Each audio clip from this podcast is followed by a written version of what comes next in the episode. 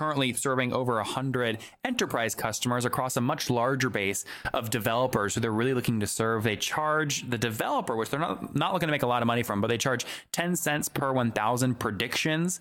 And uh, again, the average enterprise customer that's working with them is paying somewhere around 10 grand per month. So you can you can kind of calculate your own your own revenue statistics that way. But they they don't really care about churn or monthly recurring revenue or anything like that. They're following Twilio's model, relying on the seven million bucks they raised from venture capital. Their team of 15 based in Columbus, Ohio, to continue scaling with the goal of increasing consumption.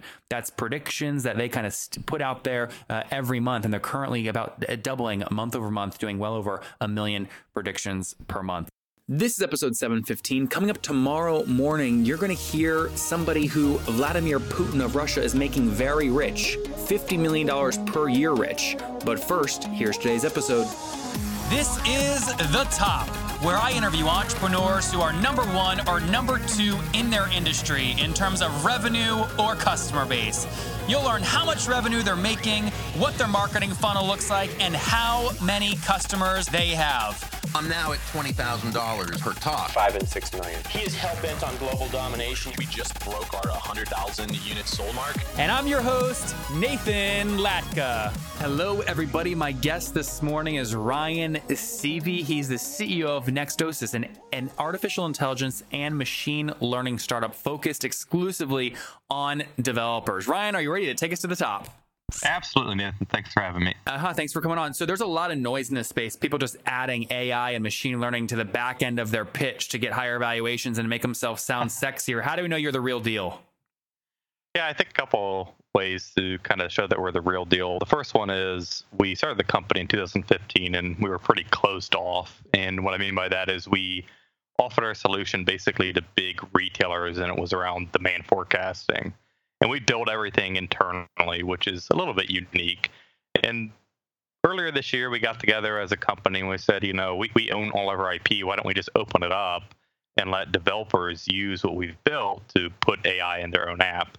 Uh, so, going back to your question about how we know it's real, well, we know it's real because today we have about 300 different developers that are all using our API to do time series type of problems or impact analysis type of problems and they just make an API call, and now they're actually using artificial intelligence or machine learning without having to know all the complex math or all the complex data science that's typically associated with it. So Ryan, make, make this real for me and my listeners. Right? Give me an example of a, a developer using you, like the actual company or the actual the way they're using it.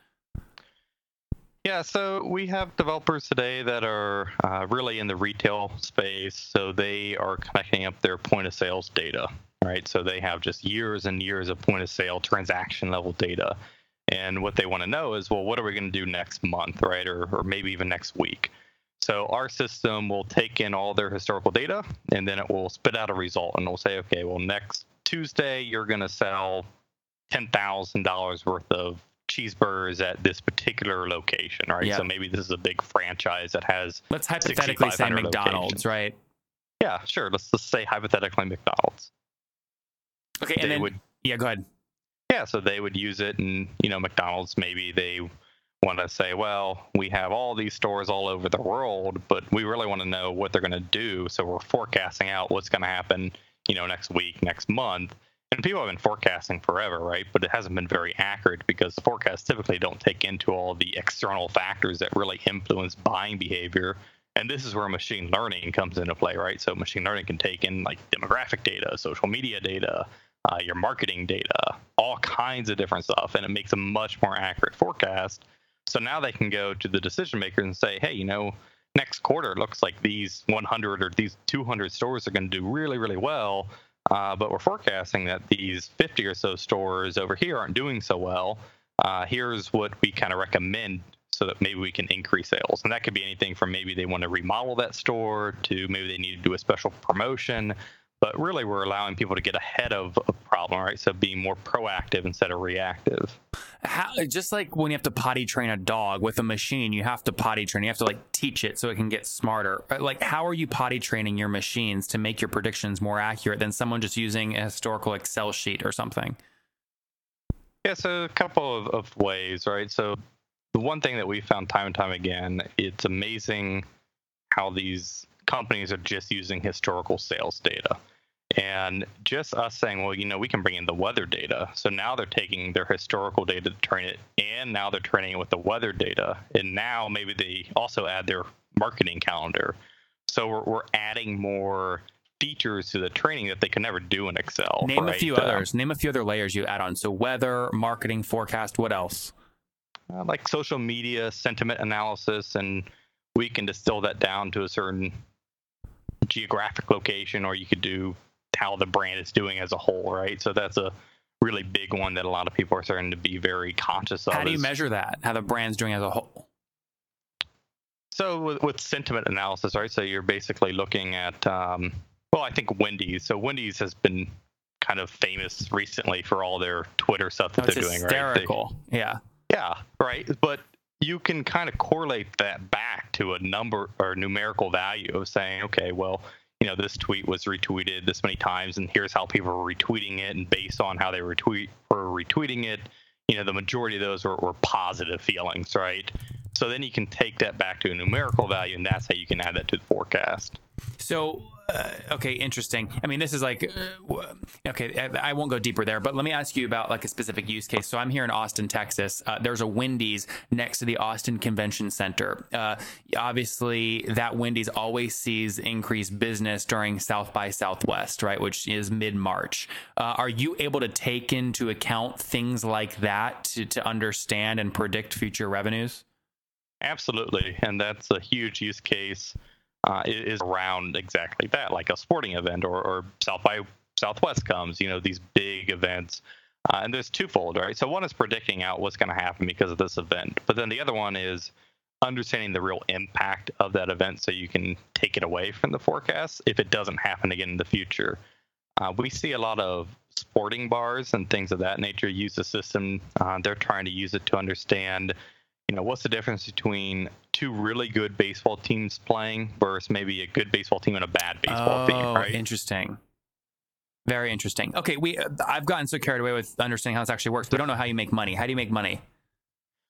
Yeah, so with us being really focused on the developer community and the developer ecosystem, uh, we say internally and really externally, we're going to start saying it more is we're not out there to make money off the developers, right? So we charge very little to get up and running. How much? Uh, so we charge about 10 cents uh, per 1,000 predictions. Okay. Is that as a prediction like an API call? So prediction is, um, I mean, yeah, yeah, yeah. You could you could equate it to yes. I I mean, I don't know what call. prediction means. Uh, so let's say that going back to the restaurant example, you know, you have 65 restaurants. You want to predict what's going to happen next Tuesday. Well, at a minimum, that's going to be 6,500 predictions, right? Okay, got Just it. for next Tuesday. Okay, so you're that's not where you're making money. So where are you making money? So we're making money once the developer takes it to the enterprise and they show their boss or VP, whomever that might be. They say, "Hey, look, I made this cool prototype on Nexosis's API. Uh, I think that we can really leverage and benefit from it." And then we go and talk to the enterprise about what a typical enterprise plan might look like for them. Okay, and and so how are those? How, how do you bill or charge or come up with those plans? They're all consumption based. Uh, when we're talking about, or when we talk to the enterprise, the beauty is we already probably have a developer in the enterprise that's built some kind of prototype. Uh, so we kind of know a little bit about what that developer's consumption looks like. So we can In terms of talk to the predictions, number of predictions. Right. Mhm. Yep, got it. So we can more intelligently talk to the VP about, okay, well, if you're going to want to expand this to all your locations and you're going to want to predict every single day, here's what that's going to look like, right? Based on what we're already seeing today. And what is there? Uh, I mean, obviously, Ryan, you have a huge kind of variability here, but again, the hypothetical Wendy's as a, as a customer, what's the average customer paying you per month or per year? Yeah, I mean, like you said, it really ranges. Um, typically, it starts around ten grand a, month and kind of scales up from there. But again, I mean, it really just depends on how much data they have and, and what kind of prediction interval they're looking at. And then take us back. Now that we understand kind of how a business model works, take us back to the beginning. What year did you found the company in? So we founded it officially in 2015. Uh, my co-founder Jason Montgomery, who's our CTO, him and I really started looking at machine learning probably around 2012. Mhm. Uh, our backgrounds in cybersecurity. So the initial use case for Nexosis was looking at all this data around security events like firewall data, things of that nature, and trying to predict out when a breach might have occurred. So that was what we thought Nexosis was going to be was a pure information security company, but uh, Surprise. obviously kind of evolved, right? I think. Yep. Yeah.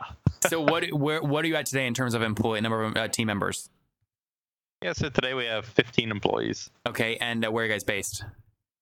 So we are in Columbus, Ohio. Oh, very good. And um, it sounds like the kind of the key metric you like tracking it is kind of number of predictions per month. I mean, what volume are are you guys at? I imagine you're in the millions, right? Yeah, we we have millions of API calls every month, uh, but what we're really focused on right now as a company is how many developers have signed up for the platform, and then of those developers that have signed up, how many of them uh, are actually putting real applications into production. So we enterprise. have registered, not even for an enterprise, but we really care about making sure that if you sign up, what you came to sign up and use Nexosis for, you are successful in doing. So even if it's a hobby type of project, right? Maybe you just really want to do some social good, and maybe you want to forecast what the mosquito activity might look like uh, and try to predict malaria out of that, right? Um, we probably you know that's a great kind of side project but we want to make sure that developer is just as successful as an enterprise developer ultimately we want the developers to really love and enjoy using our api and adding it to the toolkit And what are you guys at? Just focus. I know obviously you have your your your developers doing hobby projects, but where you guys really start to scale is when those hobby projects turn into kind of enterprise applications, like the hypothetical Wendy's. So so how many customers like that today are you serving? Yeah so we, we have uh, approximately about 100 different enterprise types of developers unique enterprises on the api today Okay, and are those and do those enterprises each have kind of a unique developer, or do you see patterns in your in your in your developer user base where one developer will go develop five, six, ten, you know, enterprise applications? So what we're starting to see more, and we really are still kind of in a, a very closed, uh, we call it friends and family version of the API. It'll officially release to the general public uh, June 30th. But what we're seeing already is the initial developer who signs up, typically they make one or two projects, but they're starting to invite their friends, right? And we love seeing that. We love seeing that hey, we have one hypothetical developer at Wendy's. A month goes by. Now we have three hypothetical developers at Wendy's, right? So, So these are these are they're, they're typically internal at a company then, right? Like these aren't these aren't like freelance developers that then end up joining a company. They're they're usually people tinkering that are already at the company. That's what we've seen today. Yeah. Yeah. Uh, we do have freelance that have signed up as well, but yes. Okay.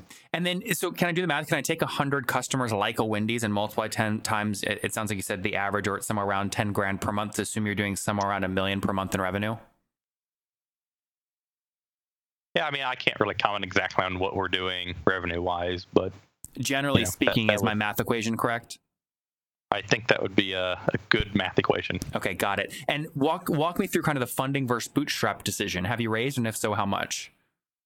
Yeah, so we've raised a little less than seven million dollars to date, and really, I think the long-term vision of Nexos is that we'll continue to raise money, right? Because again, we're not trying to make uh, our, our profits or really much revenue at all from the individual developers that are signing up. Uh, this is very similar to what other API-driven businesses have done, like Twilio, right? So Twilio, their early days, I mean, they really survived off the VC funding, and they proved long term you can make a huge, very, very successful business by doing that. Mm-hmm. And what are you seeing in terms? Obviously, a business like this, which is usage based, measuring and uh, kind of utility or some form of it is important. Typically, you know, people will look at a, a thing like churn. Um, what are you seeing in terms of customers who have started paying you and then stopped? What's your annual retention or annual churn? Yeah, so we don't really have we don't look at it that way. We, we, we measure net expansion rate, right? So we want to see consumption numbers grow quarter over quarter, or month over month, um, which is a little bit different, right? Like MRR and things of that nature. When you think about an API-based business, they're a little bit odd to try and figure out, just because again, your consumption you know, let's use Twilio as an example. You know, they have Uber, Airbnb, some really big, well-known companies today that the consumption keeps going up and up. But you know, Uber might have a bad month, which means the consumption from Twilio's aspect goes down, but Uber's still a customer, right? So next month, hopefully, the expansion rate of the usage would go up.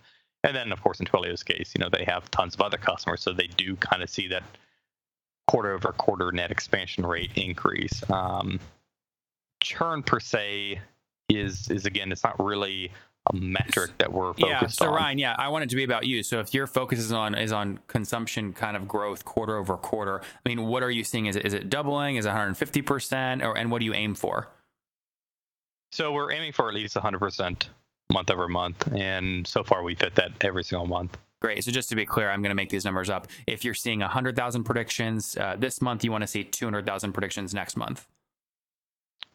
So next month we want to see yes, exactly. Got it. So du- doubling month over month. That's what we would ideally want to see. Yes. Yeah, that's great. Well, Yep, it yep. sounds like you're hitting that. It sounds like you're having no problem doing that. Yeah, and to be fair, I mean, obviously we're very early, right? So hopefully we can keep the momentum up that we've currently Yeah, yeah, gained. yeah. It's easy to go from one to two and two to four. Yeah, yeah. It gets harder with right, time. exactly. Yes, yes, yes. Got it. Good. Can you give us any sense of, of where you are in terms of that number today, or, or no? You don't want to talk about it. Uh, I prefer not to. Okay. Uh, I mean, can maybe a, a, a very large range. I mean, less than five hundred thousand. As far as revenue goes, Per, no, no, no. Predictions, uh, consumption rate. I assume you measure con- consumption in terms of number of predictions across all your developer base, right? yep. So it's over a million. Oh, it's over a million. Okay, great. Yeah. So I mean, that's not easy to keep doubling at that at that rate. So congrats. That's great. Thank you. Thank you.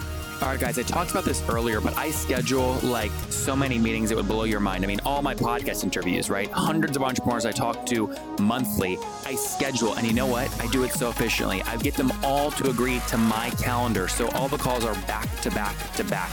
That means I'm not switching in between tasks all day long. I get them to batch so that I can be very efficient. It's so critical. I use a tool called Acuity Scheduling to do this at nathanlatka.com forward slash schedule. It eliminates the back and forth between me and people I'm trying to meet with. It makes it very simple. And most importantly, they help me keep my no show rate very low because they send out reminders. Helps you look very professional. So go to nathanlatka.com forward slash schedule to sign up and you get a great deal. You know, you guys know this. I hit people hard. I make great deals. And Gavin, CEO, has given us a great deal. If you sign up like normal people, okay, on their website, you only get a 14 day free trial. If you use my link, nathanlatka.com forward slash schedule, you get 45 days free. Okay, it's the best. It's free. Go to nathanlatka.com forward slash schedule right now to sign up, and I'll see you there. Let's wrap up here with the famous five. Number one, what's your favorite business book? Oh, probably the hard things about hard things. Number two, is there a CEO you're following or studying right now? I mean, Elon Musk. Yeah. Number three, is there a favorite online tool you have, like Acuity Scheduling? Yeah, I would say AHA, the road mapping tool. Product management was great. Got it. Number four, how many uh, hours of sleep do you get every night? well, I can tell you that that uh, does not that is not a constant. It does not would say- compute. yeah. yeah, uh, I don't know. Probably on average at least four. Four. Wow. And what's your situation? Married, single? Do you have kids? I'm married, Any kids? so I have uh, no kids. I have two dogs that are like my kids. I okay. guess. And how old are you, Ryan? I am 31. All right. Last question. Take us back 11 years. What do you wish your 20 year old self knew? Oh Lord, that is a good question. um, yeah, honestly, I think I, I would say learn how to be true to yourself, right? So if you have a vision and you're really passionate about it, right, the have the courage to stick up for what you believe in. There you guys have it from Ryan today, 31, going back 11 years. He says you should learn to be true to yourself and your vision. Again, growing his company, Nexosis, currently serving over 100 enterprise customers across a much larger base of developers who they're really looking to serve. They charge the developer, which they're not, not looking to make a lot of money from, but they charge 10 cents per 1,000 predictions. And uh, again, the average enterprise customer that's working with them is paying somewhere around 10 grand per month. So you can you can kind of calculate your own your own revenue statistics that way. But they they don't really care about churn or monthly recurring revenue or anything like that. They're following Twilio's model, relying on the seven million bucks they raised from venture capital. Their team of 15 based in Columbus, Ohio, to continue scaling with the goal of increasing consumption. That's predictions that they kind of put out there uh, every month, and they're currently about uh, doubling month over month, doing well over a million predictions per month. Ryan, thank you for taking us to the top. Yep, thanks so much for having me, Nathan. Really appreciate it. If you enjoyed today's episode with Ryan, go back and listen to Sherry's yesterday. You won't believe what this divorced mom raised $7 million to build.